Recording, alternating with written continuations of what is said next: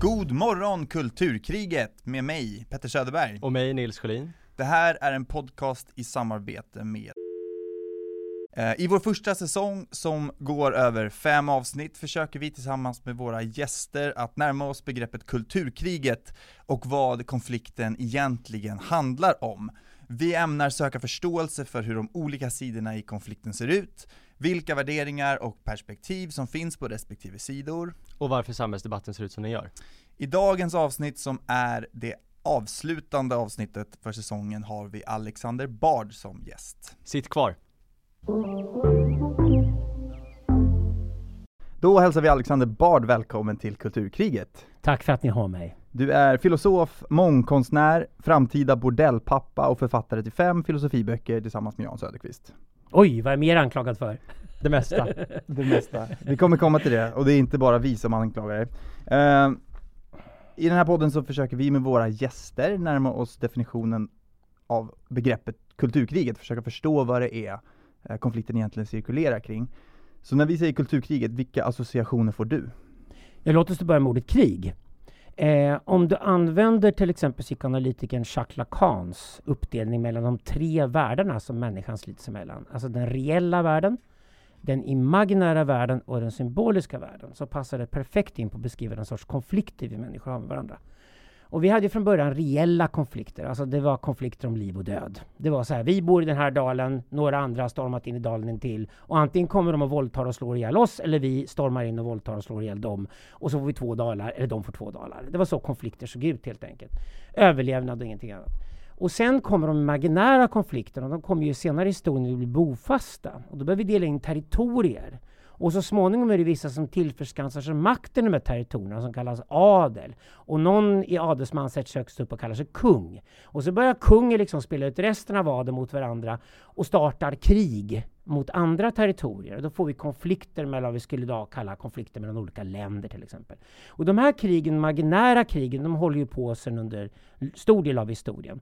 Eh, ryttare på häst vann fortfarande ända fram till 1300-talet men då uppfann kineserna krutet och kunde äntligen i historien de fasta bosättningarna som hade förökat så mycket börja vinna krigen över nomaderna.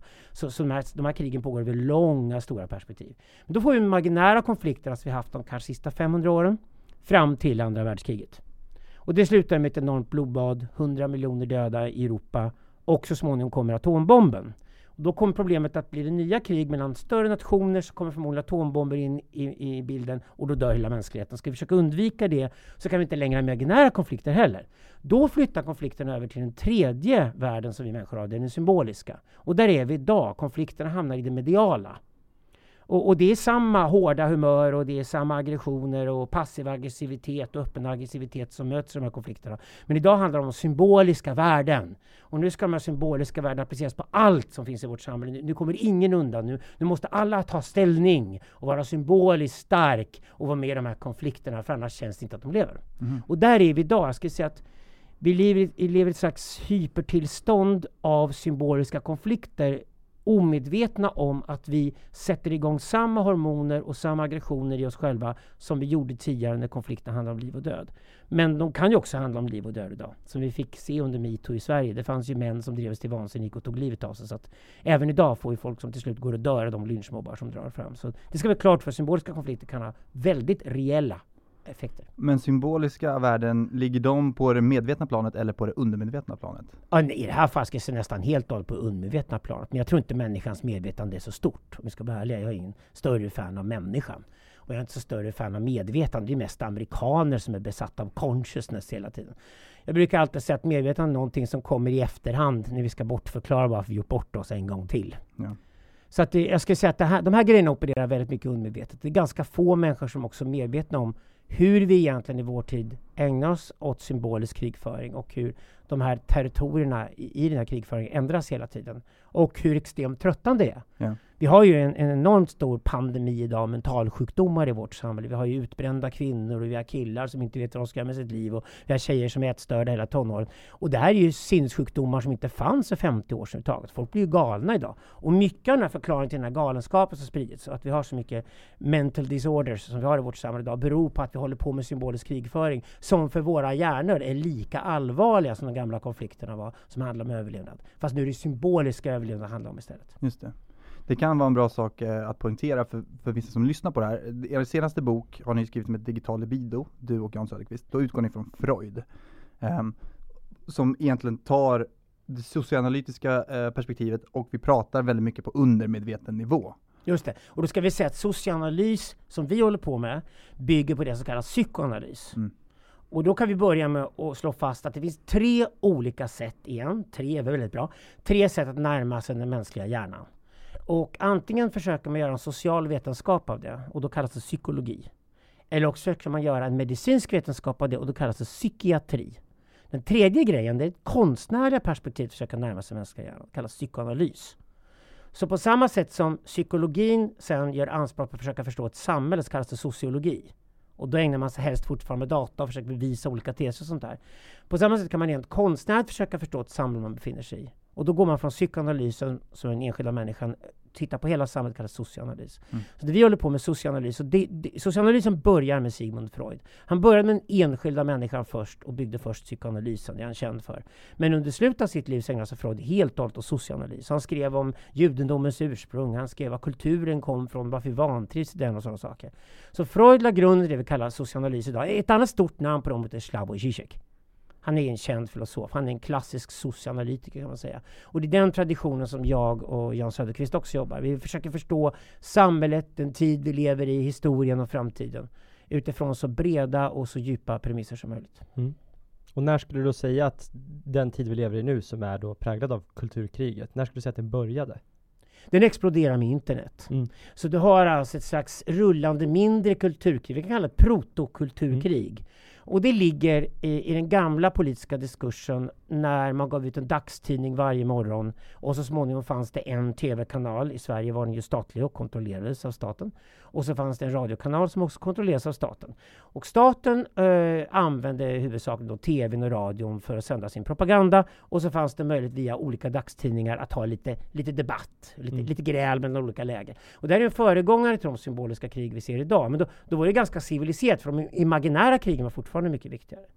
Nationalstatens gränser var oerhört mycket viktigare i samhället. Det handlade framför allt om Sverige och Sveriges plats i världen.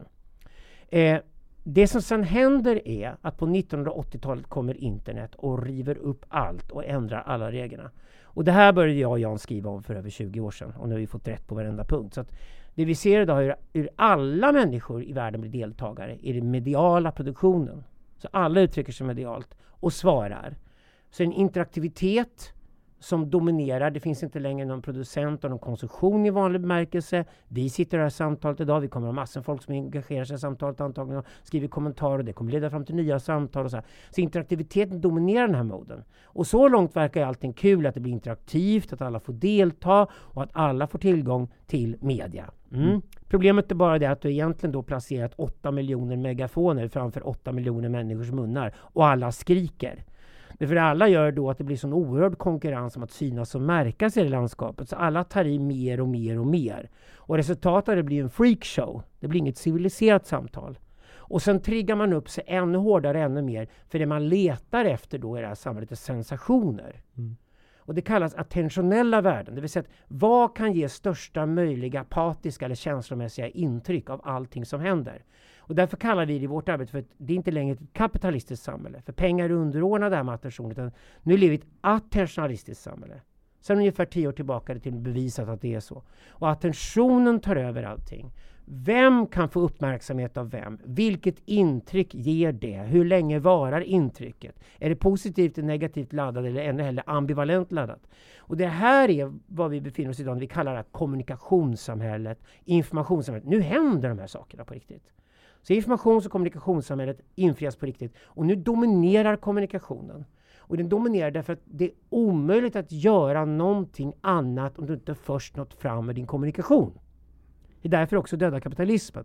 Ett företag kan inte längre sälja en vara eller en tjänst om man inte når fram till den presumtiva kunden, så kunden vet om att företaget överhuvudtaget finns.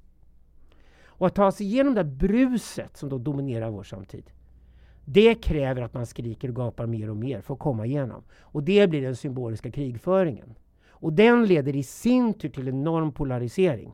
Mm. Och sen räcker inte det, sen sätter dialektiska processer igång, sen räcker inte längre med att vara sensationell, sen räcker inte längre med att slänga av sig alla kläder och vara naken hela tiden och göra vad som helst för att synas och märkas, utan man måste vara lite mer sofistikerad och så, och då börjar riktiga spiralen sätta igång som driver in oss i internationalismen. Och den kan bli blodig den här spiralen. Di- Digital libido är ju ingen snäll bok för den säger att det börjar ju oftast med Paris på 1780-talet med att grälas och bråkas och, och alla ska vara sofistikerade och föra samtal. Och tio år senare kan det mycket väl vara giljotiner som står överallt Mm. och folk blir avrättade i massor. Det, det, det, det är sådana krafter vi sätter igång nu med kulturkriget. Och den naiva internetåldern som kanske eh, dominerade 2010-talet har börjat gå över till en viss mer tydlig verklighetsbild över att eh, internet kommer inte göra en, genomföra en radikal demokratisering och så vidare. Det har varit min och, och Jan Söderqvists starkaste punkt hela tiden i vårt arbete. När vi skrev Netokraterna och den kom ut år 2000 så hann vi släppa boken fyra månader innan dotcom-kraschen. Och vi sa i den boken att det här kommer aldrig hålla.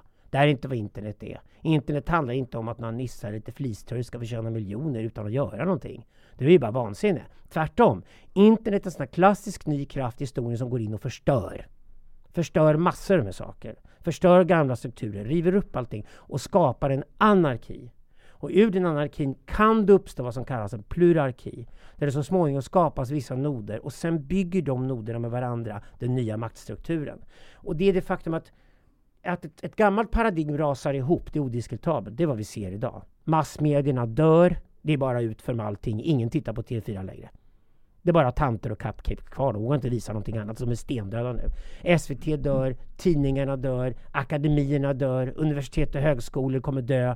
Gammal industri dör, det når inte fram med sin kommunikation, det blir desperat och blir woke och alla möjliga tokigheter. Det är alla de här galenskaperna vi ser just nu tecken på att de här olika institutionerna kommer dö. Och de hamnar i kulturkriget i och med att de smarta människorna drar, medelmåttorna flyttar in, och när medelmåttorna flyttar in i gamla institutioner, då ska de förstås vara riddare och försvara de gamla institutionerna. Och det är där till exempel woke kommer idag. Det kommer ifrån den, den, den, den rörelsen att medelmåttorna, B-laget har flyttat in, de gapar och skriker och ingen från A-laget kommer någonsin bry sig om att gå in i den världen igen. För de är redan på väg att skapa det nya. Problemet är bara att när det gamla paradigmet rasar, då har du ett historiskt problem med det att om det nya paradigmet inte är vuxet och finns där än, då får du en lång anarkist eller anarkisk period däremellan. Och den är historiskt alltid blodig och väldigt rörig och väldigt kaotisk. Och det är den vi ser nu. Den ser vi början på nu och det är väldigt stor risk att vi landar i ett sådant tillstånd närmaste 30-50 åren. Därför att det är för få människor som har koll på vad som händer och det är för få som egentligen bygger det nya redan idag. Vi har bara egentligen fortfarande, av de tre olika grenar av en sån här framtida netokrati som jag och Jan har skrivit om i 20 år, så är det bara den första grenen som kallas informationalisterna som finns idag. Och De hur- andra två grenarna som kallas sensokrater och protopianer, vi kan komma in på det senare, Mm. de finns inte ens idag än. Men neto- netokrati, kan du bara definiera det? kort? Netokrati är ett ord som uppfanns av redaktionen på den amerikanska techtidningen Wired på 90-talet. Så det är inte mitt och Jans ord. Däremot uppfann vi den nya digitala underklassen som skapas på nätet. Konsumtariatet. Det vill säga alla de som skriker mycket på Twitter och har 21 följare och ingen bryr sig. Det är nya underklassen. Eh, så du har ett net netokrati, ett konsumtariat som är ny över och underklass i den digitala världen. Konsumtärproletariatet. Det Nej, kons konsumtär är egentligen förkortat av konsumenttrasproletariat. Aha, De ska vara riktigt hårda här. Ja. Men okej, vi- konsumtariat kallas Ja. det i alla fall. Lite föraktfullt så här. Det är ju självklart nedsättande term och det bör det vara för det är en underklass trots allt. Men ehm, så vi har en gammal överklass som heter borgerskapet från början. Liksom. Det vi kallar övre medelklass i Sverige. Idag. De bor i städer, de har akademisk utbildning, toppbetalda jobb. Eh, de har säkert en fjällstuga i Åre, de har någonting på Österlen eller Gotland och sen har de något vid Medelhavet och så har de mycket avräkningar på allt det här, amorteringar. Men de drar in rejäla pengar och mycket avdrag så de klarar det bra. Och sen har han någonstans en villa i Sollentuna eller liknande. Det är medelklassen i Sverige idag. Den dominerar, det är borgerskapet helt enkelt. Och så har vi den klassiska arbetarklassen som är den gamla underklassen som slet och, och jobbade i fabriker och, och, och i vården och sådana jobb och, och jobbade tills de bröts ihop och, och deras ryggar gick sönder och sådana saker. De pensionerade sig. Och de kämpade på i en arbetarrörelse och försökte få lite bättre betalt varje år som gick för de jobb de gjorde. Det är den gamla klasskonflikten mellan borgare och arbetarklass som vi egentligen har ärvt begreppen vänster och höger från idag, som inte funkar längre. För det här är inte längre den klasskonflikt som dominerar. Nej. Vad som sen har hänt är att även om det fortfarande finns en kamp om resurser, alltså en kamp om pengar. För det realvärdet finns kvar. Det fanns en kamp om mat även i det kapitalistiska samhället, även om det inte längre var feodalt. Men pengar underordnas nu attentionen. Och det betyder att attentionsvärdet kommer nu vara drivande. Världen kommer styras av algoritmer. Och om algoritmerna egentligen bestämmer hur människor gör och läser av vad vi vill innan vi själva vet om det, så kommer människan bara vara en, en, en slags passiv agent i ett samhälle som styrs och drivs av algoritmer. Och då ska vi titta bara på dagens algoritmer, för de är ganska dåliga egentligen, amatörmässiga. Vi, vi ska tänka oss hur algoritmer kommer att se ut om 30 år, när de via AI har blivit otroligt sofistikerade och kan räkna ut allt det människor vill göra innan vi gör det överhuvudtaget. Vilket gör att människor kan bli ganska onödiga på många ställen i livet. Men när algoritmerna tar över, då är frågan så här, Okej, okay, vilka makthavare får vi då? Om vi tänker oss att en elit alltid har tre delar. Borgerskapet delades mellan akademiker, som var sanningsproducenterna i det samhället. Och sen hade du industrialisterna eller, eller eh, aktieägarna i företagen som var entreprenörer och startade företagen. Och sen har politikerna som stod för den marginära makten inom borgerskapet. Det vill säga de som blev valda till riksdagen och landsting och kommuner och fick sitta och bestämma där. Och, och eh, de tre ersätts då av en ny ordning, en reell ordning. Vad är den reella makten? Vad ligger den i algoritmerna? Jag bygger algoritmerna på data. Okej, okay, så vem samlar in data bäst i hela världen och vem processar data bäst i hela världen? Ja, det är de stora techbolagen idag. Då har du den första netokratin. Den kallar vi för informationalisterna. För de samlar informationen och processar den. Sen kommer nästa steg och det är den nya imaginära makten som slår ut politiken som vi känner den idag. Och den kallas sensokrati. Och de enda som har en riktigt tydlig vision om en netokratisk sensokrati, det är kineserna idag. För de bygger en polisstat. Där de tar in data om absolut allt som alla människor gör, samlar ihop alla data centralt i kommunistpartiets stora dator och sen håller de minutiös kontroll av alla medborgarna så alla medborgare lever optimalt enligt kommunistpartiets egna intressen. Det är i alla fall en idé om sensokrati. Mm. En diktatur. Så vi måste nu som filosofer och västerlänningar snabbt svara på frågan vad skulle alternativet vara? Och det är också japaner, koreaner, indier och andra intresserade av som lever i Kinas närområde. Hur skulle man kunna skapa en sensokrati som svarar mot den kinesiska? Och sånt jobbar jag och Jan Söderqvist med idag. Det är vår nästa bok. Den jobbar med vilka imperier genom historien har lyckats genom att bygga in maktdelning som princip från första början. Från antikens Persien fram till dagens USA så har vi olika modeller där maktdelning ligger inbyggt från början i strukturen. Och utan att moralisera, vi ska inte moralisera mot diktatur, vi ska bara prata om effektivitet så är det så att sådana system tenderar att hålla bättre mm. med tiden. Antikens Persien höll mycket bättre än antikens Egypten. Eh, som exempel. Därför att egyptierna gick för diktatur, perserna gick för eh, diversifierat styre helt enkelt. Och sådana modeller är jätteviktigt att ta fram idag för nu måste sensokrati byggas fort. Annars kommer Kina ta över hela världen. Som diktatur? Vi kommer att handla med kinesiska valutor. Vi kommer att ha kinesiska övervakningskameror när vi går mellan Sverige och Danmark också. Ja, vi kommer att landa med att Kina dominerar totalt om inte vi svarar dem eftersom de utvecklar en sån sensokrati idag. Mm. Och dessutom är sensokrati det enda hopp vi har om vi ska klara klimathotet. Vi behöver ha sensorer överallt. Vi kan inte sitta och gissa om hur väder och klimat ändras på Grönland och hur väder och klimat ändras i England. För det är bara eviga diskussioner fram och tillbaka och ingen fattar några beslut. Du måste veta exakt vad som händer. Du måste ha data om absolut allt i världen och du kan inte längre sitta och göra påståenden utan data. Det är en sensokrati som kan slå ut en massa tramsiga debatter om klimatet idag åt båda håll för övrigt. För det kan ju slå åt vilket håll som helst. Men då får jag i alla fall fakta i målet så vi kan fatta rätt beslut. Och sen måste man upprätthålla de besluten. Då krävs en sensokrati för att göra det. Tänk er att, har, tänk att satelliterna som svävar runt planeten jorden blir polisiära. Mm. Tänk att de faktiskt är övervakningskameror i världen. Det måste de vara om vi ska klara klimatet. Vi måste använda satelliterna som övervakningskameror om vi ska stoppa atombomber från att spridas runt hela jorden. Mm och ställa till det. Så vi ska undvika de direkta existentiella hoten mot mänskligheten. Så måste vi ha idéer runt det. När det gäller klimatet kallas det ekotopianism. När det gäller människor och relationer mellan kulturer kallas det kosmopolitanism. Det här har alltså filosofer jobbat med länge. Olika modeller för hur det skulle kunna optimeras. Men till syvende och sist handlar det om att skapa en sensokrati som funkar. Och då är det en skitsvår fråga att säga. Om nu satelliterna runt planeten läser om absolut allt som händer i våra liv. Vart tar privatlivet vägen då? Och det är en djupt filosofisk fråga. Ja. Som kineserna håller på att försöka besvara på sitt sätt. Ja. De kommer säkert tillåta ett smalt litet privatliv som inte stör kommunistpartiet. Men utanför det vill de ha kommunistpartiet kontrollerat för annars blir det kaos. Och det kan de ha helt rätt i. Alltså franska revolutionen misslyckades ju och sen kom Napoleon och blev diktator och han räddade Frankrike och Europa. Mm. Så kineserna kan ju ha rätt. De här frågorna måste vi svara på idag. Och sen har vi den tredje netokratin kvar. Protopianerna. Och det är väl där vi alla hoppas att tillhöra på något sätt antar jag. För det är ju den konstnärliga, symboliska kategorin nya eliten. Det vill säga de som, precis som akademikerna en gång i tiden slog ut kyrkan och moskéerna, så kommer nu akademierna, universitet och högskolor slås ut av en protopiansk härskarklass. Och de lär sig allting online. De vidimerar och certifierar allting online. Du behöver inte längre Uppsala och Lund. Du kan lägga ner all världens universitet och högskolor. Det kommer gå väldigt fort och de kommer gå omkull. För de är väldigt dyra att driva, väldigt gamla och ingen orkar bry sig längre. För ingen har satt sin fot i Uppsalas bibliotek nu på tio år. Okay. Du kan lika gärna lägga ner skiten. Ja. Ja. Så om det ändå gör det och ändå allt det flyttar online, då kommer du ju ha en helt ny sorts människor som sitter online och är väldigt framgångsrika. Och du Petter har viss erfarenhet av Intellectual Deep Web till exempel. Att det finns ju massor med nya nätverk, internationella nätverk där folk nätverkar och är ofta i det här gränsområdet mellan konst, politik och filosofi och laborerar med olika sätt att försöka överleva och klara sig och samtidigt kunna uttrycka sig. Och det är en slags ny konstnärlig superklass som växer fram i de här kretsarna. Burning Man och sånt exempel ja. på det. Vi skrev om det i Syntesboken. Och ehm, det är protopianerna den tredje klassen. Då har du en komplett netokrati. Men vi har den inte idag. Nej. Två av de här tre grenarna finns ännu inte. Vi ser bara prototyper än så länge för vad de skulle kunna vara. Om vi dröjer, ordet protopian kommer från konceptet protopia. Det är också Kevin Kelly på Wired Magazine. Han som hittade på ordet netokrati har faktiskt också hittat på ordet protopia. Och vad, kan du berätta Protopia, om det? alltså det är egentligen de gamla politiska ideologierna höll ju på med utopier och dystopier. Och vi vill inte landa i någon av de två facken.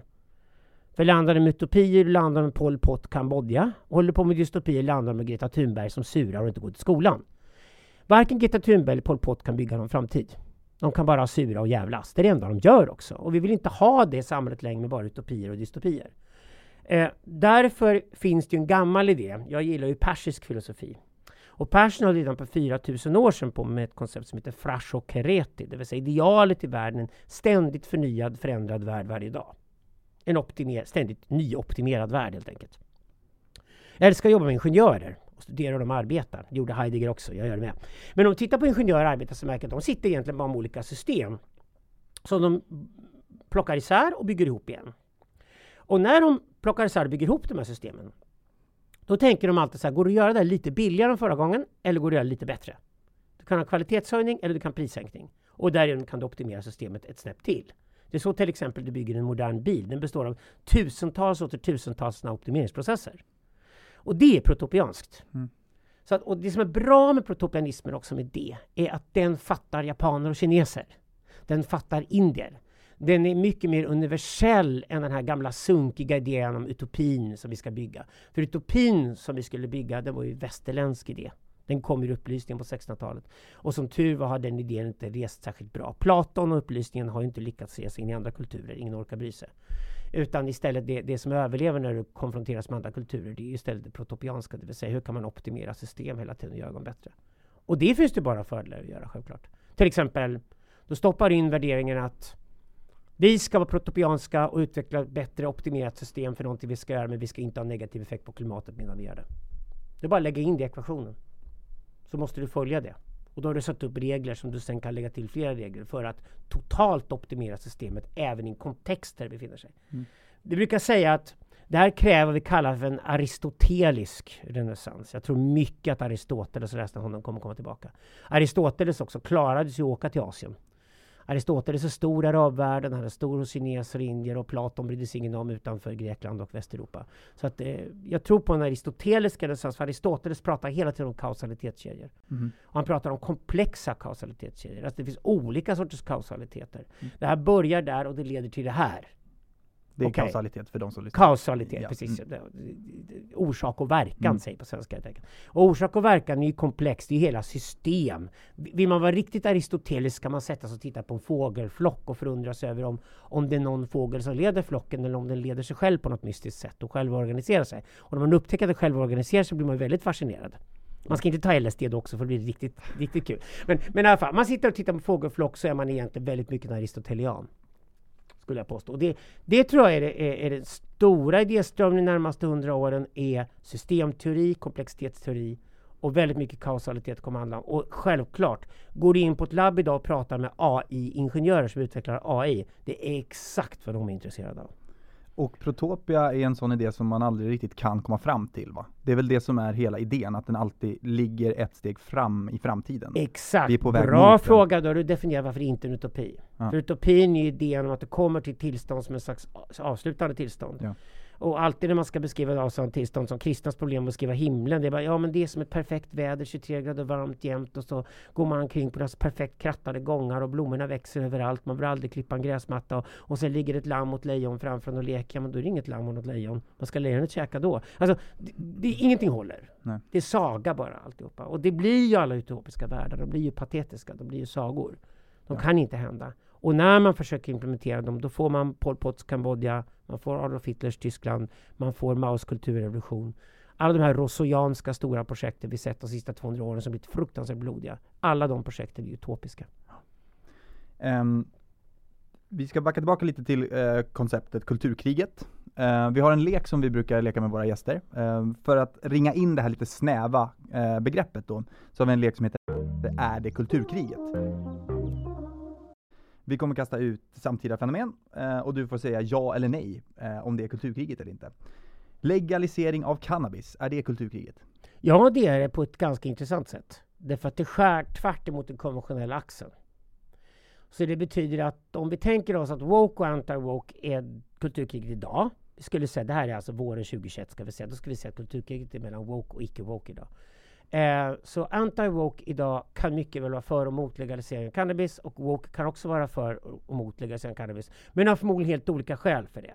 Så om du är woke och för legalisering av cannabis då tycker jag att människor som använder hudfärg ska minsann få ha vilka drogvanor de vill. Mm. Istället för att vite mannen ska bestämma vilka drogvanor som är legala. Det blir ett woke-skäl då.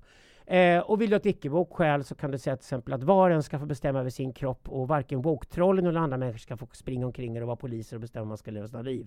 Till exempel om jag vill sälja sex ska jag kunna sälja sex. Woke är ju ofta mot sexköpslagen, i alla fall i, eller för sexköpslagen i Sverige, samtidigt som woke är mot sexköpslagen i Ungern och vad det är för något. Det, det rör till det. Men, men, men eh, woke kan ju inte bestämma sig var de står. Nej, men dålig agenda. Men, men om vi säger att woke som impuls idag eh, ställs upp mot någonting så skulle jag säga att då kan det här med legalisering av cannabis skära rakt igenom fältet. Och en annan konflikt som inte är en kulturkonflikt utan en generationskonflikt. Ja. Det vill säga folk som är över 30 år är livrädda för knark för de får höra sitt liv att man dör på en gång om man knarkar. Och de som är över 30 år har knarkat hela sitt liv och alla deras polare knarkar och de dör inte. Och de är lite trötta på det här. Så jag tror att det här är en generationskonflikt snarare.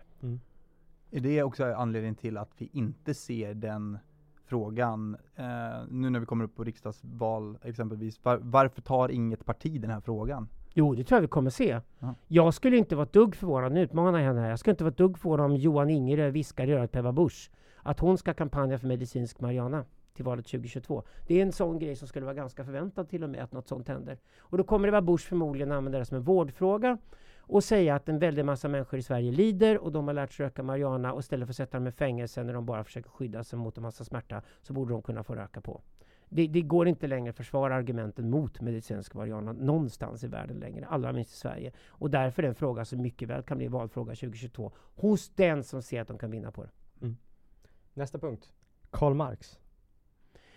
Karl Marx är oerhört missförstådd, eller snarare så här.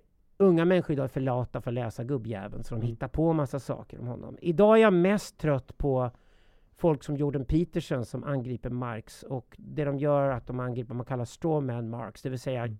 Jordan Peterson har knappt ens läst kommunistiska manifestet som inte ens var Marx egen bok. Det var engelsk bok. Så han förstår inte vad Marx höll på med.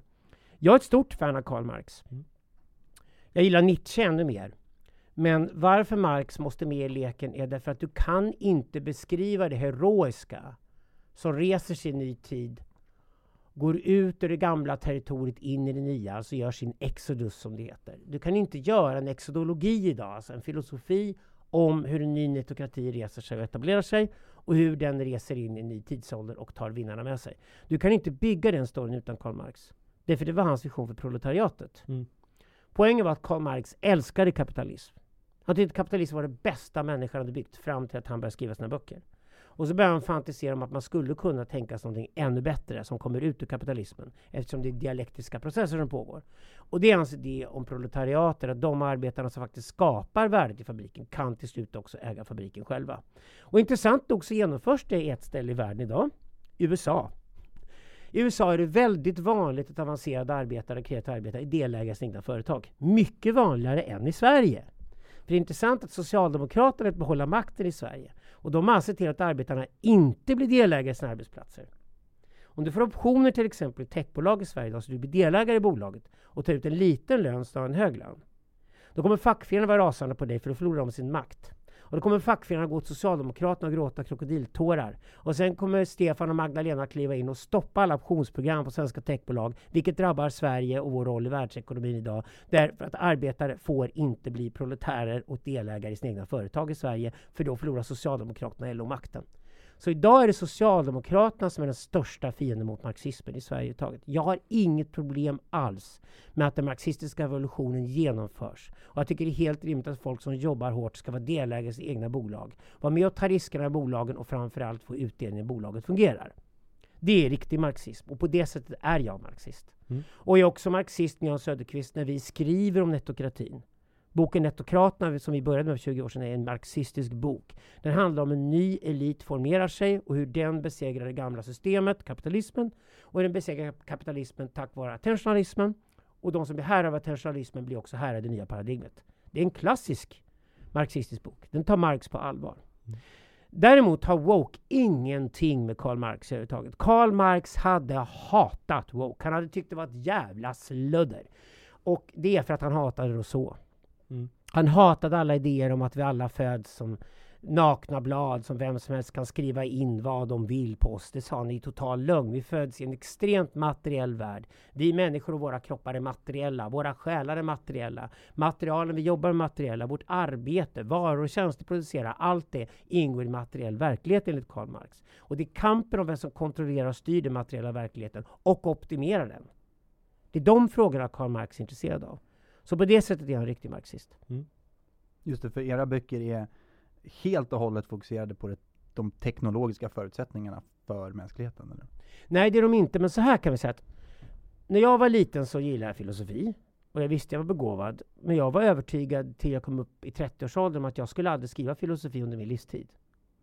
För det, filosofi är en konstform.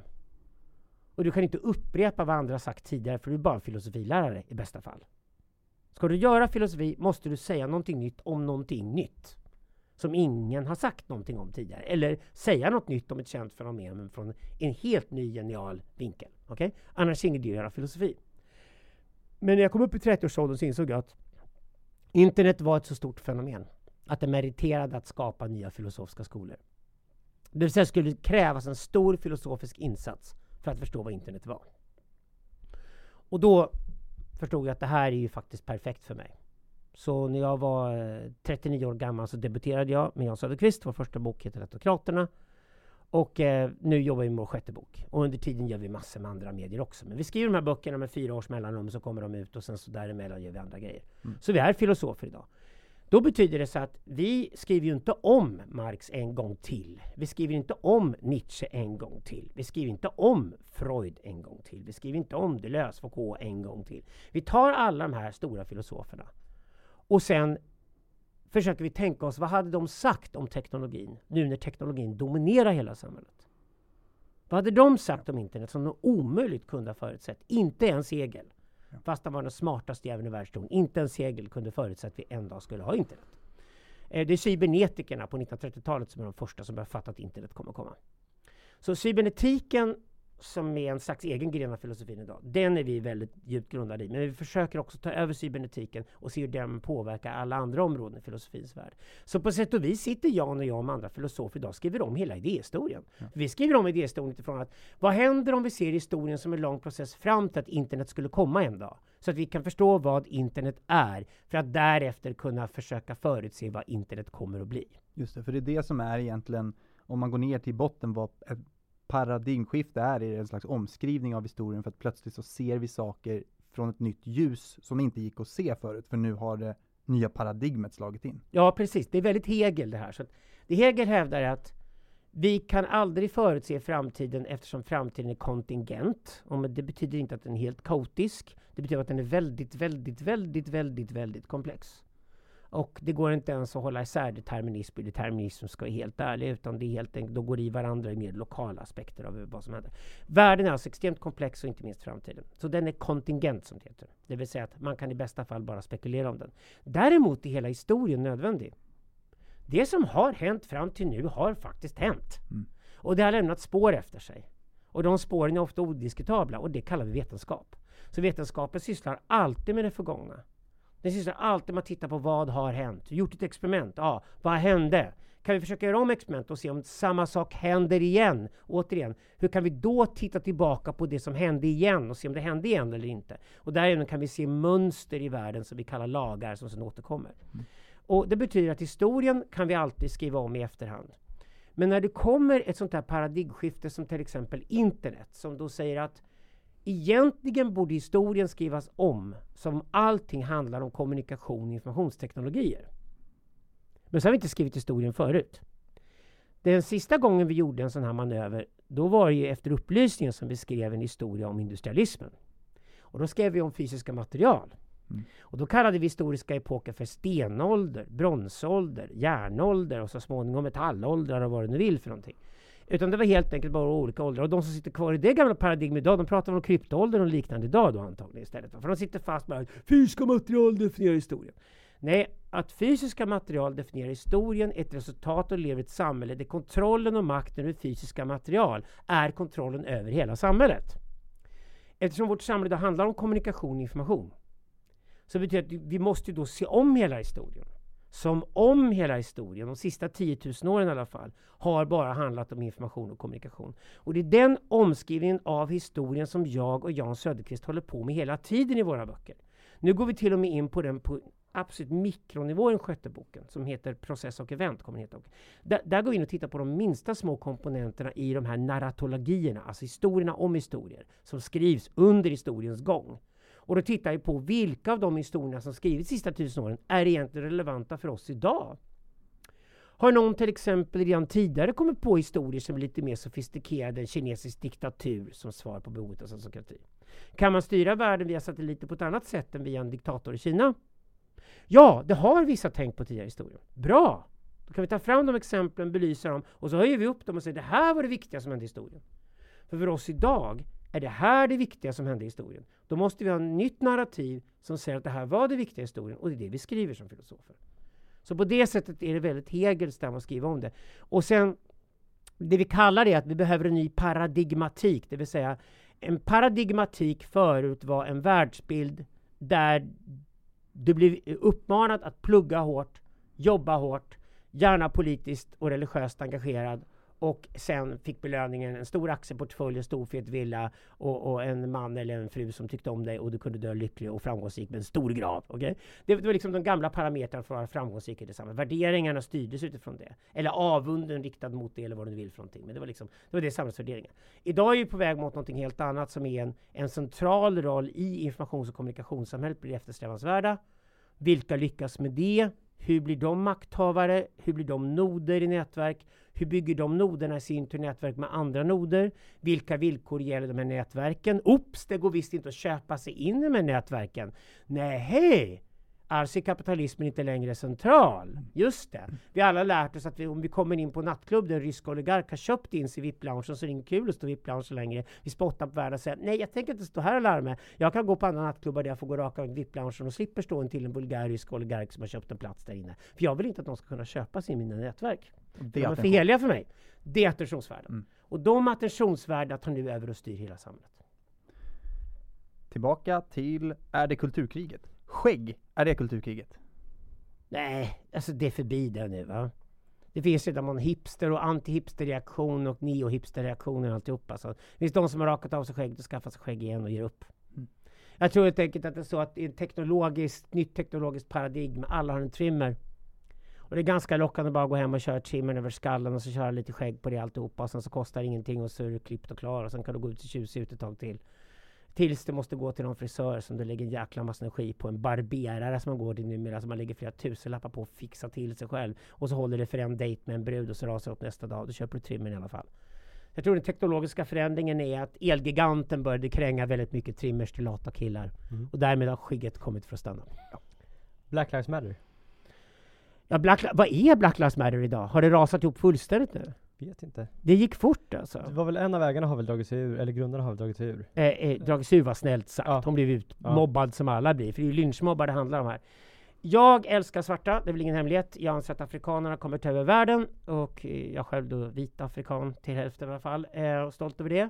Eh, afrikanerna föder hälften av alla världens barn idag. Och jag tror Etiopien och Nigeria är framtida supermakter på världskartan. Jag är totally för Afrika och för det svarta. Inga problem alls. Black Lives Matter däremot är en hämndlysten offerkult från USA som håller på med, att, eh, med privilegier som egentligen bara handlar om privilegier för ledarna av Black Lives Matter. Och det bevisas sedan att flera ledare i Black Lives Matter har gått köpt stora lyxvillor i vita bostadsområden för att slippa svarta grannar. Vilket säger en hel del om hyckleriet i organisationen. Jag djupt ogillar de människor som är engagerade i Black Lives Matter. De kallar sig marxister utan att ha läst Marx och sånt tycker jag väldigt illa om. Och eh, Precis som väldigt många svarta idag som hatar Black Lives Matter och är spytrötta på den här bilden av sig själva som offer. Candice Owens i toppen, Thomas Sowell har sagt sanningen i 40 år vid det här laget. Det kryllar av svarta intellektuella i USA som är mycket bättre att lyssna på än Black Lives Matter. Och den sista spiken i kistan Black Lives Matter kommer nog komma när fler afrikanska invandrare i USA kliver fram till mikrofonen och ger sitt perspektiv på tillvaron. Jag tror många nigerianer, etiopier och andra som är stora minoriteter i USA idag jobbar hårt och skickar sina barn till Harvard och Stanford och de vill verkligen komma fram i livet och lyckas. De kommer ge oss en helt annan bild av innevara svart än den bilden av att de är trasiga för evigt och underlägsna och inte klarar sig.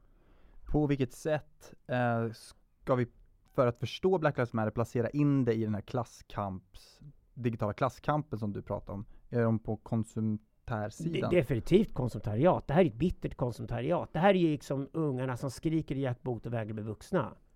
Och alltså ja, absolut. Det är klart att slaveriet ställde till det som fan. Och stora sådana här riktiga våldtäkter på hela befolkningar, som till exempel slaveri och krig handlar om, det tar generationer hela det att komma förbi det. Det tar flera generationer efter krig att få föräldrar att sluta slåss sina barn i en kultur. Mm. Flera generationer tar det. Så att eh, det är klart skadorna från slaveriet finns kvar idag och de har jag inget emot alls att man diskuterar, problematisera och använder som material till pjäser, filmer, kulturella uttryck. Det har varit för hela tiden. Vad jag är motståndare till idag är politiseringen och försöken att göra Black Lives Matter till någon slags sloganorganisation som skaffar sig privilegier åt sina ledare, skiter i alla andra och sen går runt på företag och försöker certifiera företag för att företagen som H&M då gjorde har gett lite pengar till Black Lives Matter. Mm. Snälla någon, H&M tillverkar t-shirtar. Det är en t-shirtfabrik. En vansinnigt pretentiös t-shirtfabrik idag. Som gärna vill vara Louis Vuitton men inte är det. Och när H&M gav pengar till Black Lives Matter det gjorde ju nästan ont i hjärtat. Hur jävla lost är H&M egentligen? De har för fan ingenting med Black Lives Matter att göra. Och vi som köper H&M t-shirtar, om vi ens orkar göra det längre, bryr oss inte om den kopplingen överhuvudtaget. För det finns ingen koppling. Det är ju bara poserande, ytligt, töntigt, falskt, hycklande, poserande alltihopa. Och det är det som gör mig arg med Black Lives Matter. Att jag ser att Black Lives Matter gör en björntjänst för svarta i USA. De är ingen stor hjälp och de har ingenting i Sverige att göra, för vi har inte slavättlingar i Sverige. Det är ont i hjärtat att somaliska invandrarkillar i Sverige går fram och börjar liksom citera amerikanska rappare och påstå att de är slavättlingar. Och man säger, snälla vännen, du kommer från Somalia som deltog på den andra sidan i slavhandeln. Somalier sålde slavar till araber hela tiden. Det var vad somalierna gjorde. Och du har kommit till Sverige som stolt somalier. Du ska lära dig allt om somalisk kultur, du ska lära dig allt om svensk kultur och sen ska du bli en somal, svensk somalier och stolt afrosvensk och bo i Sverige. Skit i USA! Dina två hemvister är Somalia och Sverige. Varför ska du dra in USA i det här? Jo, för att USA har en sån enorm dominans i våra informationsflöden idag. Att om det händer något i Sverige vet vi inte ens om det. Mm. Men om det händer någonting i USA så är det framsidan på nyheterna i Sverige. Det är helt sjukt hur amerikaniserade vi är. Och Black Lives Matter hade ingenting i Sverige att göra. Amerikaniseringen, om vi ska bort från den, då behöver vi väl nya plattformar? Bort med de amerikanska plattformarna och in med nya. Ja, absolut. Är det den, en del av den netokrati som behöver växa fram som vi fortfarande inte ser än? An- Ja, jag, jag, jag klagar inte alls om Twitter eller Youtube har en policy där de stänger ner mig eller stänger ner andra. Det har de full rätt att göra. Det är mitt jobb och det är alla andras jobb som i sådana fall blir mobbade med forumen. Att vi hittar egna plattformar och bygger dem där vi får uttrycka oss fritt. Det finns ingen naturlag som säger att amerikanska techbolag ska lyda svensk lag eller vara oss till lags här i Sverige. Det spelar ingen roll man pratar med, från Nooshi Dadgostar till, till Jimmy Åkesson sitter svenska politiker och pratar på allvar som att techbolag i USA skulle bry sig om svensk lagstiftning. Det är klart de skiter fullständigt i det. Men om ni som svenska politiker som använder Sverige är beroende av era Facebook-konton, då är det amerikansk lag som gäller. Ni använder ett amerikanskt bolags plattform. Ja, men om ni då är fiender till kapitalismen, det första borde göra är att bygga egna plattformar istället för att använda de amerikanska. Det är jag helt för, absolut. Flyktingkrisen 2015, är det kulturkriget? Det blev det. Jag är ju känd som en stor förespråkare och vän av invandring. Jag har inget problem alls med att Sveriges befolkning ska explodera till 60 miljoner människor. Jag har inget problem alls med att det skulle komma 50 miljoner invandrare vilja slås ner i Sverige. Men jag har alltid sagt att det förutsätter att de har en kappsäck full med pengar, ett färdigt jobb och bostad när de flyttar in i Sverige. Det är en helt annan sak att släppa in någon i ett land och säga du är varmt välkommen, du bidrar till vår ekonomi. Kom in, flytta in, jobba hårt, var skattebetalare som alla andra i landet och låt gärna dina barn gå i våra skolor och bli en del av vårt samhälle. Det, det, är den klassiska migrationen. Jag är helt för den. Jag är stor vän av migration. Jag tycker till och med att människor borde tvingas att röra på sig. Och nu ska jag svära kyrkan ordentligt och säga att det enda positiva med klimatord idag är att om en hel del människor i världen måste röra på sig så finns det något bra med det. Det borde de göra regelbundet. Jag tycker Bangladesh borde få ta över Sibirien. Börja med en sån reform till att börja med. Så att vi sprider ut folk över planeten mer. Alltså det är seriöst. Det, det har jag inte problem med alls. Migration är jag för. Men när migrationen leder till att du inte åker till flyktinglägren i Mellanöstern och ser till att de mest behövande får flyktingstatus. Utan du låter smugglarna runt Medelhavet tjäna feta pengar. Du låter de som är trafficking, som sköter trafficking, för det var det handlar om här, genom hela Europa, upp till Sverige, få göra det och tjäna pengar på det. Och sen när de står på Malmö station och kommit innanför Sverige, då ska ju plötsligt låtsas ett blödande hjärta för dem, de ska få stanna i Sverige för att de har ansträngt sig och tagit sig hit. Okej. Okay. Då får du en jävla massa ensamkommande killar i alla möjliga åldrar som kommer från Afghanistan och Iran som kommer till Sverige och från Syrien och Somalia. Och då släpper in dem i Sverige. Mm. De vill jobba. göra rätt för sig i alla fall. Vad som händer är att de däremot sätts i bidragsberoende. De hamnar i en slags limbo. De får inte veta om de ska stanna eller inte stanna. De får lära sig svenska utan att veta om de någonsin kommer bo här. Och efter alla deras ansträngningar får de inte ta ett jobb och tjäna hederliga pengar utan blir bidragsberoende. Det knäcker deras självförtroende fullständigt. De blir missbrukare, de är rekryterade gängvåld och liknande. Och dessutom i nästa våg så kommer dessutom en anhöriginvandring ovanpå det. Som består av en massa äldre släktingar som aldrig kommer lära sig svenska och som aldrig kommer komma och utföra ett jobb i Sverige. De kommer nu. Det här är en katastrof. Den svenska integrationspolitiken är en fullständig katastrof. Och det såg man 2015. Det här, herregud, svenska myndigheter har ingen plan för att hantera det här. Somalierna som landar i USA får inga bidrag. Somalierna i USA måste skaffa sig ett jobb omgående och gör det. Och börja köra taxi eller börja städa liknande. Och sen försörjer de ungarna och sen går ungarna på skolor. Och då kan de inom två generationer ha barnbarn som går på Harvard. Vilket hur alla uppkomlingar som kommer till USA lyckats. Men vi har ingen sån kultur i Sverige. Det är inga svenska politiker som åkt till Kanada eller Australien och lärt sig hur man tar emot 300 000 människor. Så de gissar. Och vad gör de då? Jo, då tar de till det gamla förenings-Sverige och så bygger de stora koncentrationsläger som kallas flyktinganläggningar. Och de stoppar de in människor som sardinburkar som blir galna. Och sen fidar de dem lite bidrag som ska överleva lite grann. Och sen blir det kriminalitet i området runt omkring där de bor. Tacka fan för det. Och sen har det en enorm rekrytering till gängvåldet som har i Sverige, gängkriminaliteten, som föds och göds av att svenskarna konsumerar mer narkotika än vad de någonsin har gjort. Vilket är en gigantiskt stor svart ekonomi i Sverige idag. Och så undrar alla varför kriminaliteten ökar. Varför det blir fler skjutningar? Varför folk blir mördade på gatorna? Varför tjejerna inte vågar gå på gatorna längre? Ja, men det är en katastrofal politik som Socialdemokraterna och Moderaterna bedrivit tillsammans i Sverige de sista 20 åren. Idioti! Har det här någonting med symbolkriget som du pratade om till en början? Ja, det blir kulturkriget blir då att Nej, men vad vi än har gjort, de som kom till Sverige så släppte in, vi stod och låtsades gråta med våra hjärtan. Och vi gick ut på Sergels torg och demonstrerade och sa vi ska släppa in alla, vi har plats för alla. Och så släpper in allihopa och så bor de här miljöpartisterna i stadsdelar de aldrig ser en invandrare överhuvudtaget och vill ta in ännu fler invandrare för att vara ännu tjusigare. Ungefär som hela Sverige vore någon slags gigantisk välgörenhetsgala som man höll på med hela dagarna. Det är helt befängt det här. Så att jag är en stor migrationsvän, men jag är extremt skeptisk till den svenska integrationspolitiken. Och jag säger åk till Kanada, åk till Australien, åk till USA, åk till länder där integration har fungerat. Lär er av integratörer som kan det här och kopiera fort som tusan och gör som de gör. I annat fall kommer Sverige braka ihop. Mm. Nästa punkt, Sidenvägen. Är det kulturkriget? Nej, Sidenvägen, oj oj oj. Det, där kan du prata system och mm. komplex verkligen. Så att, eh, Och nya s- sidenvägen då? Du menar det här nya kinesiska Kinas. Belt and Road Initiative heter det. Vi kan väl i alla fall reservera sidenvägen till att det faktiskt är fler än kineserna som äger det namnet. Mm. The Silk Road på engelska eller Sidenvägen på svenska. Eh, Sidenvägen är de stora handelslederna mellan Asien och Europa och framförallt med Asien och Mellanöstern. Som går över bergsmassiven och öknarna i Eurasiens centrum. Det är de största byggnadsprojekten i världshistorien. Vi har massor att lära av dem.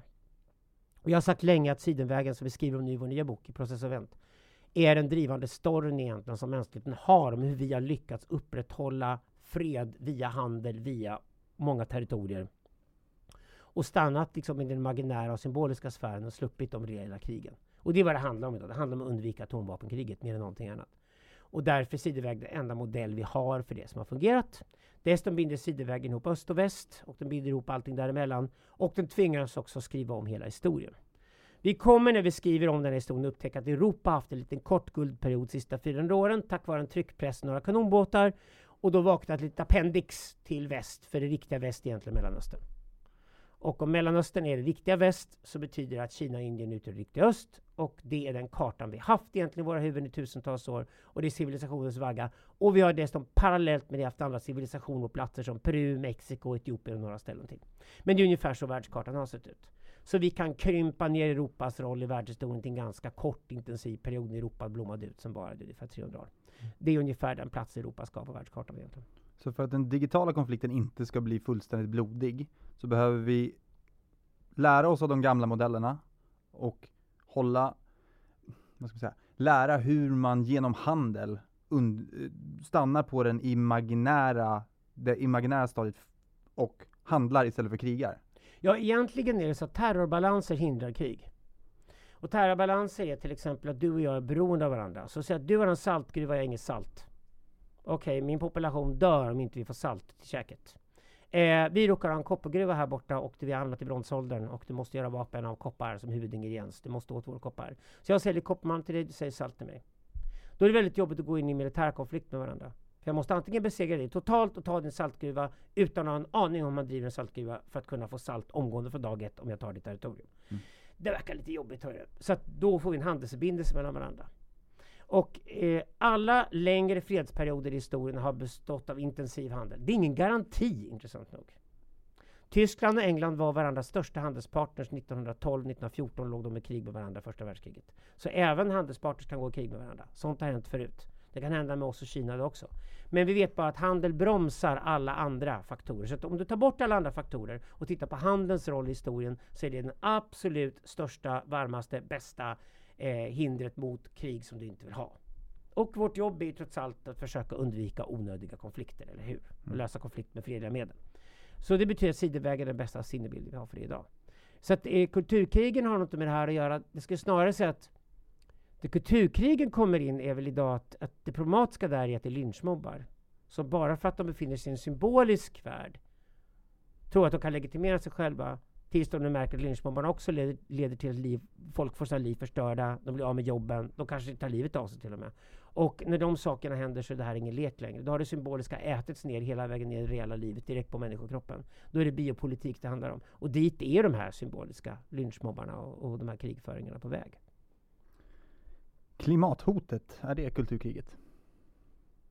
Äh, jag vet inte ärligt talat. Jag vill bara ha fakta i målet. Jag är inte så intresserad av klimathotet. Jag är intresserad av förändring och intresserad av klimat. Två helt olika saker.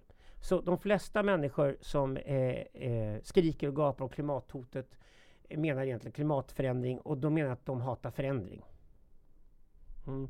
De hatar man kanske måste flytta på sig. Att någon måste flytta på sig hemskt. Mm. Alla borde få bo på samma ställe som de alltid har bott på.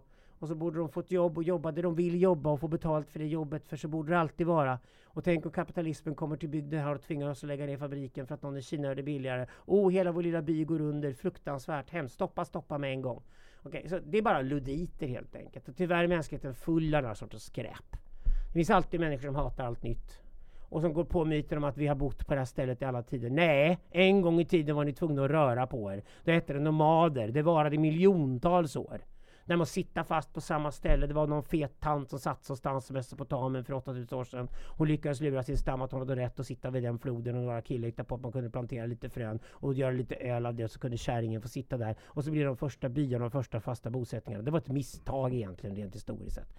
Så vi har haft fasta bosättningar på några få platser i världen där modellen har spritt sig lite grann sen krutet och tryckpressen kom. Och nu har det blivit vedertaget att alla ska bo på ett ställe i världen och ha en fast plats, ett fast hem och de ska aldrig behöva lämna hemmet. Och det är egentligen en enda stor historisk anomali. Det bevisas ju också det faktum att alla människor som blir bofasta och inte vill röra på sig länge blir feta och får välfärdssjukdomar. Ja. Alltså får de småningom hjärtinfarkter och så dör de i förtid för att de rör för lite på sig. Och där hittar vi också den nya underklassen va? Folk som stannar kvar på sitt ställe och inte rör på sig. Ja, det har alltid varit så. Mm. Eh, vi har de här begreppen somewheres och anywheres. Jag ska säga att det är tre begrepp som jag och Jan använder. Somewheres, anywheres och everywheres. Så somewheres är de som jag vill bo här och jag vill bo här till vilket pris som helst även om jag är fattig och eländig och sen vill jag sitta här och vara bitter och så vill jag sitta som en gökunge och skrika efter mer mat som staten ska ge mig för jag orkar inte flytta på mig. Jag vill leva, jag vill dö i Norden jag vill leva, jag vill dö på en viss plats i Norden. Jag tänker inte flytta mig härifrån för att jag är för fantasilös och för rädd för att orka flytta arslet två mil härifrån. Ja. Men det är, det är de som tar klimat och egentligen inte bryr sig om klimat. De bryr, bryr sig om det som följer efter förändring. Så de besatt att förändring får inte ske. Mm. Ungefär som klimatet har varit fixerat. Ja. historien. Ja. Vilket är den största lögnen av alla. Klimat har alltid förändrats och eh, det är inte alltid så att klimatet har varit särskilt gynnsamt för människan att överleva planeten överhuvudtaget. Eh, och det vi borde göra då i sådana fall ha en klimatkontroll. Alltså vi borde inte prata om klimathot längre, vi borde prata om klimatkontroll. Och ekotopianer de säger då alltid att Nej, lite förändringar nu är inte den stora frågan. Det kan bli några grader varmare i snitt, lite kallare på en del ställen, lite varmare på en del ställen och någon liten is smälter någonstans, det blir mer is någon annanstans. Och så får folk flytta runt lite grann och så är det som händer närmast under åren. Men det viktiga för ekotopianerna, det är att undvika nästa istid. För när nästa istid kommer, då kommer ismassorna tillbaka. Området där människan ska försöka överleva krymper dramatiskt. Och var ska vi placera 8 miljarder människor om vi bara har en liten strimla av Afrika kvar att sätta människorna på? Mm. Det är den riktiga frågan egentligen. Och den är ju en fråga om att använda AI, bygga en sensokrati, använda satelliterna som övervakningskameror, inte minst vad gäller klimat och väder, för att därigenom exakt kunna förutspå väder och exakt kunna förutspå klimatet givet de förutsättningar vi har.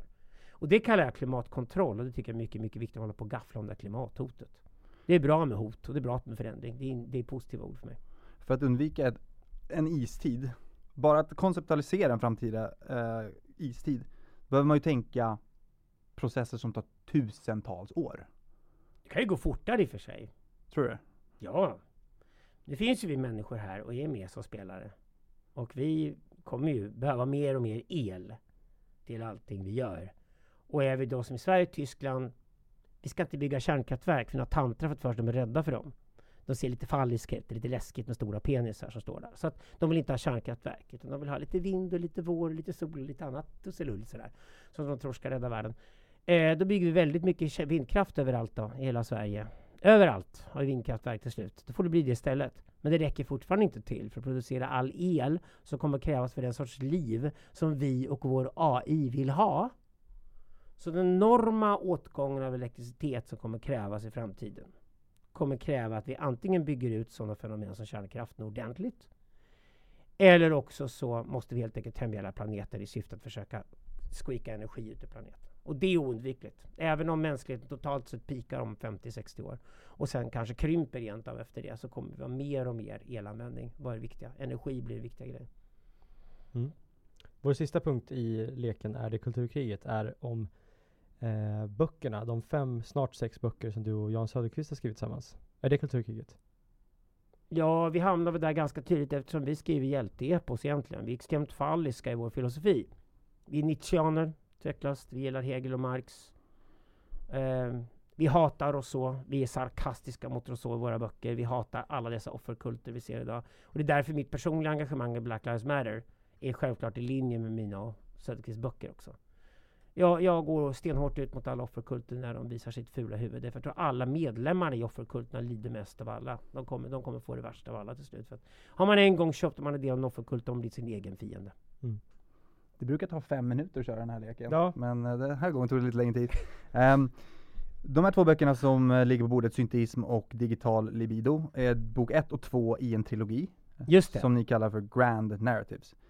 Ja, det, det är arbetsnamnet Grand Narrative Trilogy. Det ska komma en tredje bok, arbetsnamn på den process och event. Så vi hade redan från början tänkt att det skulle bli tre böcker. Ja. Den här är väldigt ambitiös, den här sista boken. Det, det, det, nu Bard och Söderqvist ska liksom, vi ska pika. Mm, mm.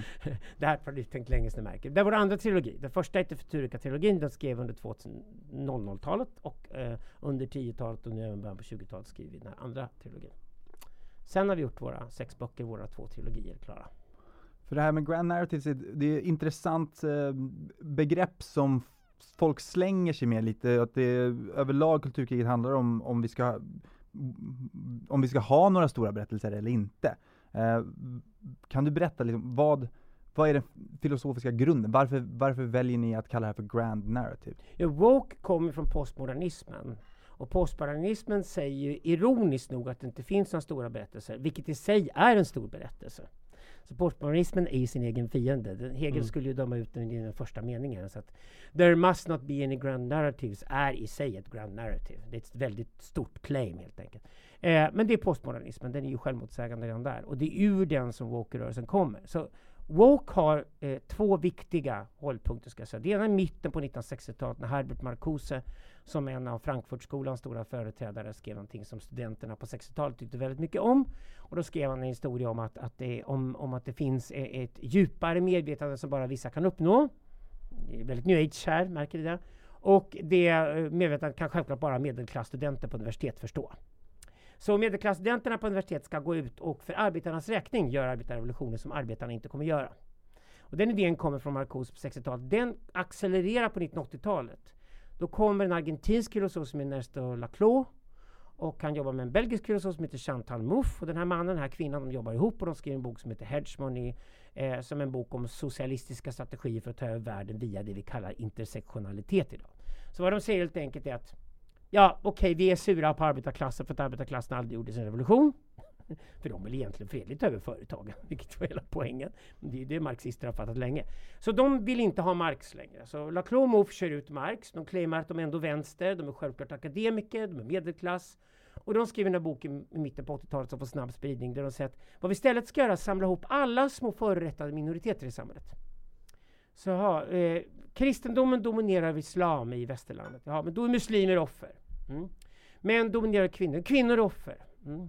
Heterosexuella dominerar homosexuella. Homosexuella är offer. Och så sätter man på de här offerhattarna på alla de här olika grejerna och startar offerkulter. Och sen är frågan, vem är då representant för alla offren? Och då blir det en tävling neråt, inte uppåt. För nu är det redan igång med att göra alla till så lågt stående varelser som möjligt, som har så låga förväntningar på som möjligt, för de är offer. De är dumma i huvudet, de är förstörda, de är ruinerade. De ska kompenseras för alla oförrätter, för all bitterhet de råkat ut för. Det här är de fula människorna som är arga på snygga människor för att snygga människor får ligga. Det är klassiska offer. Va? Så då har vi olika offerkulter här.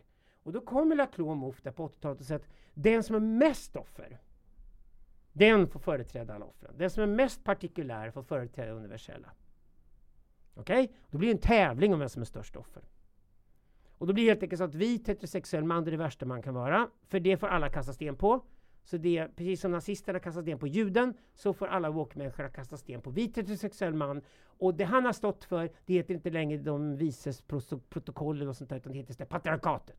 Det är en demon man hittar på sig. Ingen vet vad det där patriarkatet är. Det finns ingen bok som säger vad patriarkatet är, utan det är något hemligt och något skumt och det styr världen. Och det är en manlig, manlig konspiration full av vita heterosexuella män. Och de är ondskefulla och de våldtar allt och alla och tar allting och exploaterar planeten. Allt är deras fel. Det är det här ni Allt kallar fel. det Och här, så kastar man sten på dem. Och då blir det så att då blir det en tävling sen mellan de andra. Vem är mest offer och därigenom får företräda allting. Vem är så många kön och så många könsbyten och så många olika grejer och har så många hudfärger och har så många oförrätter emot sig och har så många gener i sin stamtavla som någon har trampat på och förslavat och gjort andra taskiga saker emot. Och vem var så jävla ful och hemsk på skolgården och mobbade av alla när han var 12 år gammal så att han eller hon eller hen eller vad det nu är kan få representera och vara freaket som står längst fram och säger Jag är det största offret av alla runt mig kan ni ha i kult.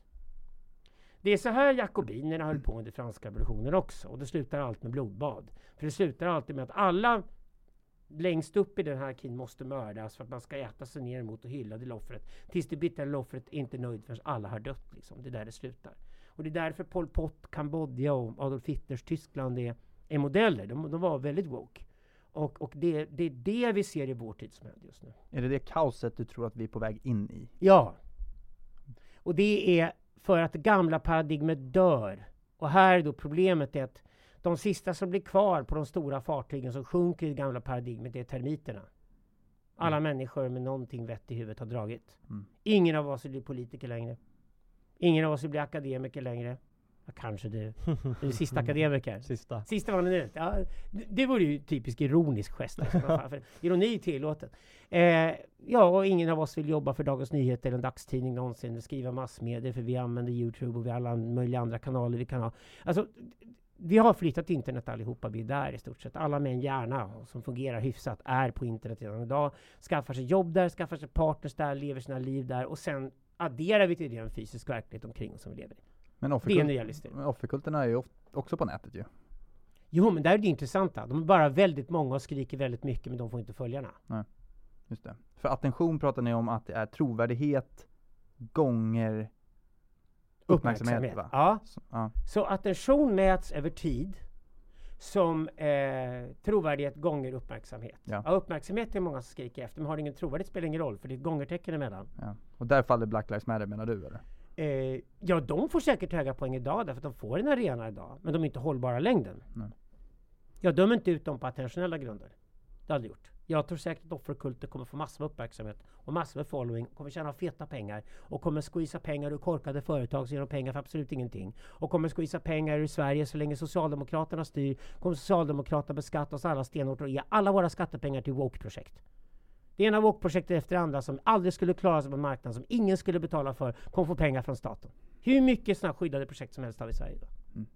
Så det, det, det är redan systematiserat. Så att du kan se att rent överlevnadsmässigt är det här en taktik som woke-människorna använder sig av för att de får betalt för det och de överlever och bygger karriärer på det. Men när du sen tittar på ett fenomen som Twitter så upptäcker att nio av världens tio största twittrare är, vadå? Vita heterosexuella män. Patriarkatet. Ja, det blir ju det. Mm. Vi kallar det här för det digitala patriarkatet. För slut blir det så att vem är den enda som är trovärdig? Alltså, tittar du på filosofin runt 1945. Alla filosofer i Europa från 1930 fram till 1970 som hade något vettigt att säga var trovärdiga var judar.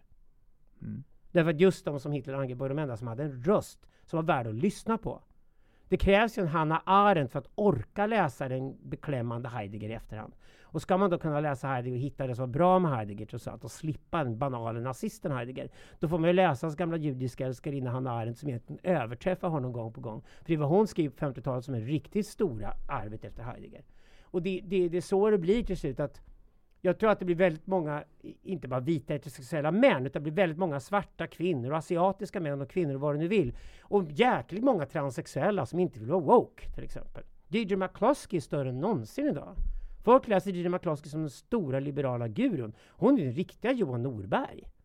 Och Deirdre McCloskey var då en transkvinna från USA, men hon skiter fullständigt i offerkulter. Hon är bara såhär, nej, jag är född kille, blev tjej, eh, trivs mycket bättre med det här. Har ni någonting annat att säga? jag är nämligen liberal, jag anser på en marknad får folk byta till vilket kön de vill. Och sen är hon klar med frågan, vilket är ju fantastiskt. Eh, så att eh, jag skulle säga att det får en ganska brett spektrum av olika bakgrunder som talar. Men det intressanta är ju att den som vinner till slut i debatterna är ju den som säger något intressant. Alltså, woke handlar om diversity of looks och sounds, men inte av opinion and substance. Så det betyder att woke kommer vara totalt totalitärt. Alla måste tycka likadant den här veckan. Se upp för nästa vecka har ändrats igen. Då åker huvudet av om du säger något fel. Eh, så att eh, woke är totalt totalitärt. Det finns alltså ingen diversity of opinion, ingen diversity of substance. För att allt energi läggs på hur det ser ut. Diversity of looks, diversity of sounds. Det vill säga, jag kallar benettoniseringen av samhället. Det kom Benetton-reklamen för 30 Mm. år sedan. när Det var olika hudfärger på modellerna för det skulle se lite ballt ut. ungefär. Det är bara som någon modebag har sagt. Det kan vara lite olika hudfärger den här gången, för lite roligare än bara vita hudfärger eller bara svarta hudfärger. Vi blandar lite grann så det blir lite mer färg på bilden. Ja. Benettoniseringen har nu smetats in i samhället som den vore på riktigt, som den vore verklig. Ungefär som det symboliska kan gömma sig över imaginära och reella och låtsas att det imaginära och reella inte finns. Och det är ju det som är diversity officers jobb amerikanska företag de kommer in. Att vi ska ha en blandad härlig mix av kvinnor och män om vartannat, olika hudfärger om vartannat och så mycket diversity som syns som möjligt. Men alla ska tycka likadant. Och företaget ska ha en policy som alla ska tycka och den som har en avvikande åsikt här åker ut. Så att företaget egentligen blir en nordkoreansk pogrom. Liksom. Det är vad det blir. Eh, jag företräder då den uppfattningen att vi skiter i hur folk ser ut och de låter. Det bryr oss faktiskt inte alls.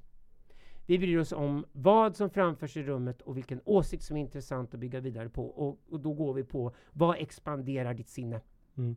Och är det så då kulturkriget tar slut en dag? Att det den... kan vi inte svara på. Nej. Därför att kulturkriget kan sluta med blodbad. Ja, jo. Jag, Okej, om det ska sluta utan Jag underskattar blodbad. absolut inte woke. Jag har, säger gång på gång på gång att vi är början på kulturkriget och den dagen woke letar sig in i Tyskland har vi ett jätteproblem. Mm. Jag tror, jag säger här nu, att jag tror vi kommer att ha gröna nazister i Tyskland innan 2020-talet är över. Jag är väldigt orolig för Tyskland. Väldigt orolig, speciellt efter de hårda lockdowns som haft under coronan och många har blivit suttit i en tryckkokare, att det kan röra till sig rejält. Och tyskarna, det räcker med att de svänger lite grann från Israel till Palestina-konflikten, där de smakfullt nog har hållit sig borta i 40 års tid. Men börjar tyskarna ha massa uppfattningar om Palestina och Israel, då är vi farligt ute. Och det kommer vi se närmaste åren. Och då um, då är jag väldigt rädd för att det blandas in eko i det här och människoförakt och människohat. Typ att alla människor borde dö utom jag. Alla andra borde dö, känns det igen. Mm. och det kommer den gröna nazismen. Och mm. det, det, det, jag tror woke är här för att stanna och det är jäkla gift alltså på mm. samhällskroppen. Men eftersom woke-människorna inte har någon exit. De har investerat hela sina liv i det här. Du har byggt karriär på, herregud, du har gått woke-kurser på Södertörn och fått diplom på det. Var ska du få jobb någon annanstans om de tjatar in på ett statligt projekt där du ska tala om för alla människor att det är fel i huvudet på dem, men att du ska omskola dem i dina omskolningsläger till att bli politiskt korrekta. Det är det enda du kan göra.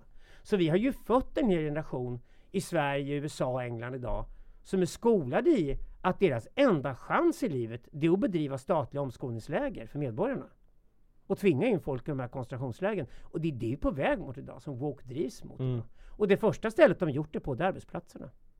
Mm. Det är fruktansvärt allvarligt, men jag, jag har haft varningsklockan på i ett par år nu här för svenska företag också. Att om ni släpper in politiken på arbetsplatsen, om ni låter kommunikations och HR-avdelningen och företagen ta över verksamheten och ta bort ingenjörerna och innovatörerna, vilket är vad man borde göra, företag lyfta dem. Och istället för kommunikations och HR-avdelningarna driva det här som det vore en sorts välgörenhetsgala som företaget bedrev.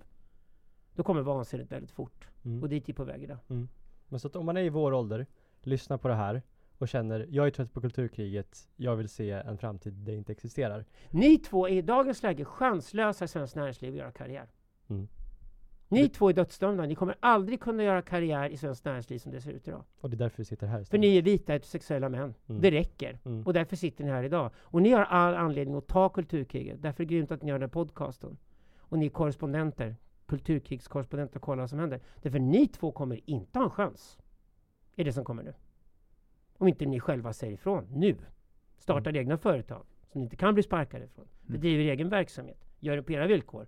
Och då bygger ett substantiellt värde som algoritmerna hittar snabbt. För fokuserar ni på den fria öppna algoritmen och vill göra världens bästa grej, fokuserar helt på kvalitet, skiter fullständigt i vilket kön och vilken hudfärg folk har som jobbar hos er, om ni dessutom implementerar vad jag idag kallar corporate neutrality, det vill säga förbjud politik på arbetsplatsen. Ge era medarbetare bra betalt, gärna få delägare i företaget, var marxister. Och sen säg till dem, på er fritid får ni väldigt gärna engagera politiskt och religiöst hur mycket ni vill. Men företaget är totalt neutralt vad gäller politik och religion, blandar sig inte i sakerna. Företaget är en arbetsplats där vi gör en bra vara, en bra tjänst som vi sätter ut på marknaden för det vad företag ska syssla med. Det är dags att läsa Milton Friedman igen och det är dags att slänga alla nordkoreanska barnböcker på svenska universitet. Det är dit vi är på väg nu. Mm. De som förstår det här såklart och tar kulturkriget, om inte av annat av egenintresse, mm. kommer att vinna det. Ja, det kommer att vara. Men det näringsliv som bygger i Sverige idag, där kommer ni två vara fullständigt chanslösa. Så vi har att göra, kan vi, vi konstatera. Efter... Ja, ni, ni, kan inte välja sida längre. Det Nej. finns inte det valet. Jag säger, jag säger till unga killar då att du kan inte ställa dig utanför det här kulturkriget och, och tro att det inte handlar om dig. Eller, eller tro att du kan blidka den här eh, horden liksom, av trollpackor som kommer farande ner för gatan med sin lynchmobb och liksom ska jaga dig som vit heterosexuell man med kvinnor och sneakyfackor som springer in där tillsammans och hipsternervösa och liksom alltihop och ska ta dig härnäst. Mm. För de har hört ett rykte om att du har gått för långt någonstans i någon sexlek med någon tjej som du inte ens hade sex med. Eh, alltså det, där är vi nu. Så mm. det gäller nog att se upp. Ja. Jag brukar säga att det bästa man kan göra nu är ägna sig åt sanning. Eh, fakta och algoritmorientering och kräva det av allt, allting man håller på med. Testa mig. Kör alltid den grejen som argument på de grejerna. Testa mig och se om jag håller. Får du se. Det låter som en bra avslutning på säsong ett för Kulturkriget. Verkligen. Där tackar vi Alexander Bard för att du det kom Det är liv och död, även om ja, det bara är symboliskt. Ja, tack ska ni ha grabbar. Tack, tack. Det var allt för säsong 1 av Kulturkriget. Tack till dig som har lyssnat. Följ oss gärna på Instagram, at kulturkriget. Skicka oss ett mail på kulturkriget gmail.com och stötta oss gärna ekonomiskt. Swisha en slant till 072 250 5607. Fortsätt kulturkriga där ute så kanske vi ses för en säsong 2 senare i höst. Och kanske att vi hörs redan i sommar. Vem vet? Hej då!